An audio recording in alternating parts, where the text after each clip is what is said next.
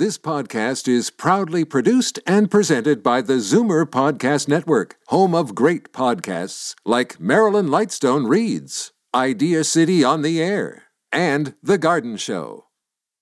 You're listening to an exclusive podcast of Fight Back on Zoomer Radio, heard weekdays from noon to one. Fight Back with Libby Znaimer on Zoomer Radio. Welcome back. Are we winning the battle against inflation? It slowed down to 7.6% in July. 7.6% is apparently good news because in June, inflation hit a 40 year high of 8.1%.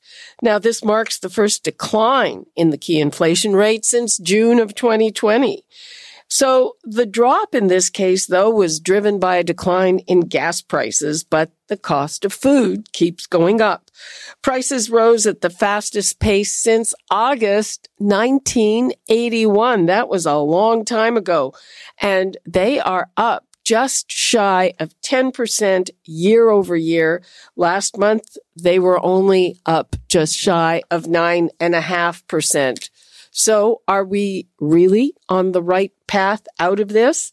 And what should we do? Interest rates have risen a lot and they are still rising. The numbers to call 416-360-0740, toll free 1 866 740 4740. I would like to hear from you about how this is all impacting your family budget.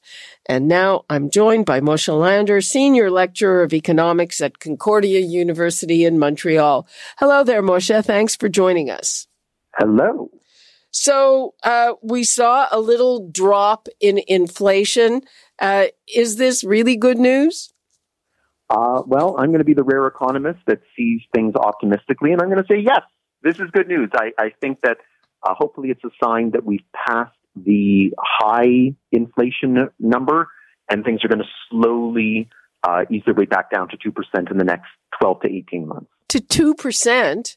That's a pretty big drop.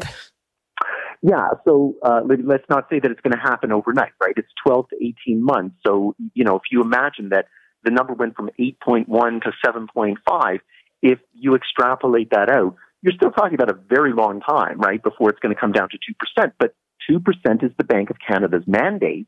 That's what they're supposed to keep it at. Uh, and they do have a lot of interest rate increase power if they need it to, to make that happen. So uh, we will see it. Just got to give it time. Well, this happened because of a drop in gas prices. Very welcome. But the other things in this index went up and, and mostly I'm looking at food. You, you don't have a choice about buying food. And, uh, those prices are galloping and they're galloping now in the summer when presumably we have, we don't have to truck in as much stuff as we usually do. You're right. Uh, food did jump substantially. Rent is another one that's rising pretty quickly too. Uh, but you know, food uh, prices take also some time, right? So um, even if you're buying local, it takes some time for, say, the easing of gas prices to show up in transportation costs of getting that food onto the the local market shelf. So, um, you know, the, the same way that we would have been talking a couple of months ago about the way that gas prices are rising out of control and that they had doubled within 12 months. The fact is, at some point, it does turn the corner, and when it turns that corner, uh, things can moderate uh, relatively smoothly and easily back down to the way they used to be. It, we're, we're, not going to avoid the occasional blips here and there along the way, but um, you know, I, I, am optimistic that this might be the, the peak end for, for the food prices too. Next month, we might be talking about how they only increased 9% year over year. Uh, do you think that the Bank of Canada sort of nipped this in the bud? Did they move quickly enough or did they fail to see this coming? Um, I'll say that they didn't move quickly enough, but they did see some of this coming. Um, the Bank of Canada had a really difficult uh, decision to make. If they moved to increase interest rates uh, maybe a year ago, the economy wasn't ready for it. And so I guess the, the bad analogy that I could give you is, you know, when you bring a, a sick patient uh, into the emergency room, you don't necessarily do uh, what is long term best for them. You do what is short term best for them. You try and stabilize them, get them through the night, make sure they're going to live. Then you start making sure that they're doing the long term best strategies. Same sort of thing with the economy. When it started to flatline uh, at the worst of the, the waves of COVID that we saw over the last couple of years, Bank of Canada didn't really have a lot of time or uh, interest, no pun intended, in asking the difficult questions. It was just do what you need to to make sure the economy doesn't die. And now what they're doing is taking corrective action. Uh, the problem is that along the way, they let inflation slip a little bit uh, too far, too fast, uh, and now they're having to make up for it. Okay, I'm going to take a call from Sita in Mississauga. Hi, Sita. Hi, Libby. Hi. Thank you so much. Um, we were in the grocery store, and a father was shopping with his two daughters, and the children want a candy, and the father said, "No, I can't afford that." So by the time he cashed out without the candy, he was short seven cents, and he said to the cashier, "Well, the cashier wouldn't give him the grocery." So he said he will go to the vehicle and look for change.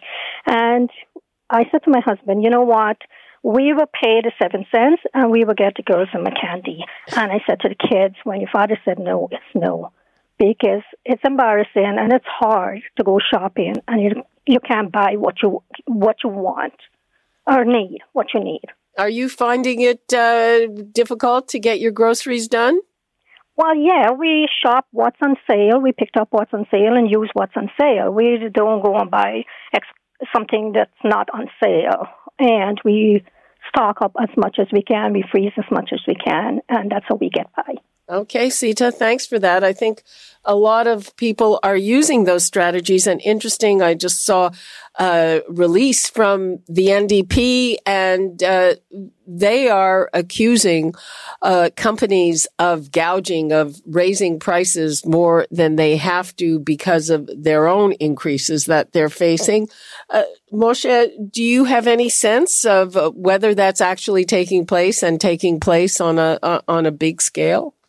No, I, I, don't think that's happening. I think that's a very smooth political move by the NDP to make that accusation, um, and, and without anything to back it up, it's an easy accusation to make. But you know, the reality is that there's enough competition out there in uh, the grocery uh, aisles that if if you even thought for a moment that one grocery store were trying to price gouge, the others would immediately jump upon that and you know, have their own sort of discounts or sales or undercut or will match our competitors' prices and steal that business in a heartbeat. So uh, I, I'm not going to, to go so far as to say there's price gouging. And if, if somebody wanted to come back and even say then they're colluding, I mean, that's against the law. And that's, that, that's one step too far that I think, uh, you know, grocery stores are, are, are not employing as a strategy to, uh, to take advantage of Canadians. I want to talk about wages. So a lot of contracts are coming due.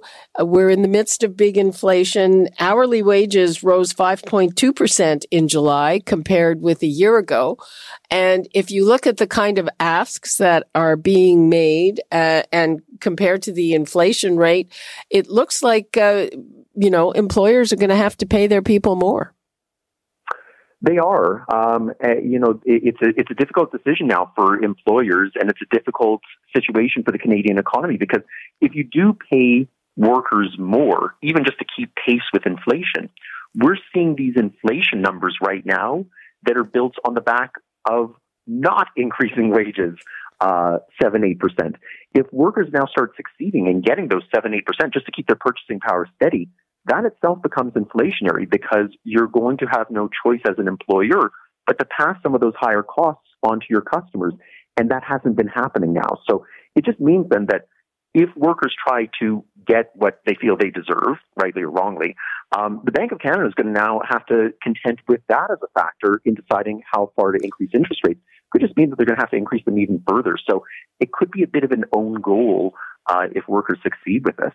Well, uh, I mean, does that uh, you know pour any water on your prediction that that inflation is going to ease? Because on top of everything, there's a labor shortage. I mean, it's a it's it's a seller's market there. it, it is. Um, the thing is that the Bank of Canada has unlimited scope to increase interest rates. So I, am not going to necessarily change my position there. Uh, it just means that if the Bank of Canada is saying, all right, in the current work place environment, we think we can go with maybe one extra percentage point increase. and that should help us ease our way back down to two. If workers succeed, uh, then the Bank of Canada might say, all right, we now need to increase interest rates by two full percentage points to get to that 2%. They will succeed, and, and their timeline of 12 to 18 months seems a, a pretty reasonable one in the absence of any surprises.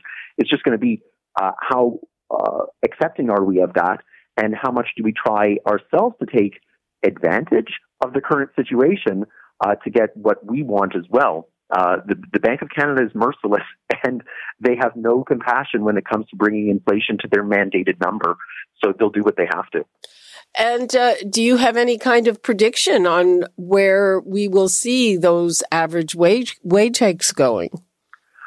I, I, think that wage hikes probably have a little bit further to go in terms of increasing because, like you said, there are contracts that come due usually, you know, once every year, once every couple of years, and we haven't seen inflation increase for the last 12 months. So, uh, you know, there, there's a, still a good portion of the Canadian workforce that has yet to get in their uh, wage demand requests.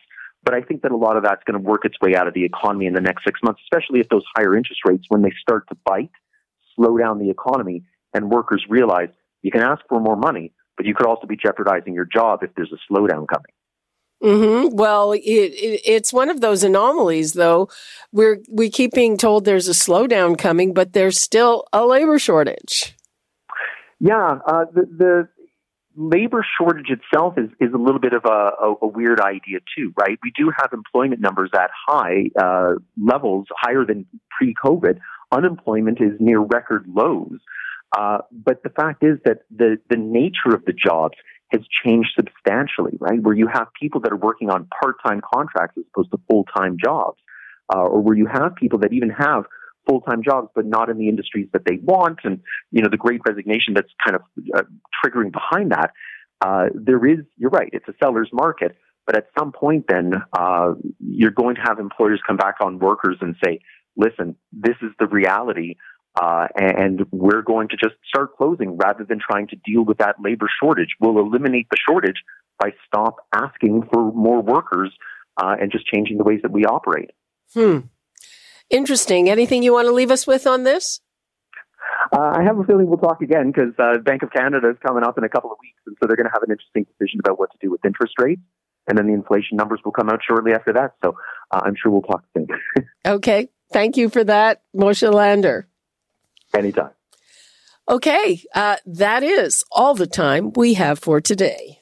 You're listening to an exclusive podcast of Fight Back on Zoomer Radio Heard weekdays from noon to one. You're listening to an exclusive podcast of Fight Back on Zoomer Radio. Heard weekdays from noon to one. You're listening to an exclusive podcast of Fight Back on Zoomer Radio. Heard weekdays from noon to one. This podcast is proudly produced and presented by the Zoomer Podcast Network, home of great podcasts like Marilyn Lightstone Reads, Idea City on the Air, and The Garden Show.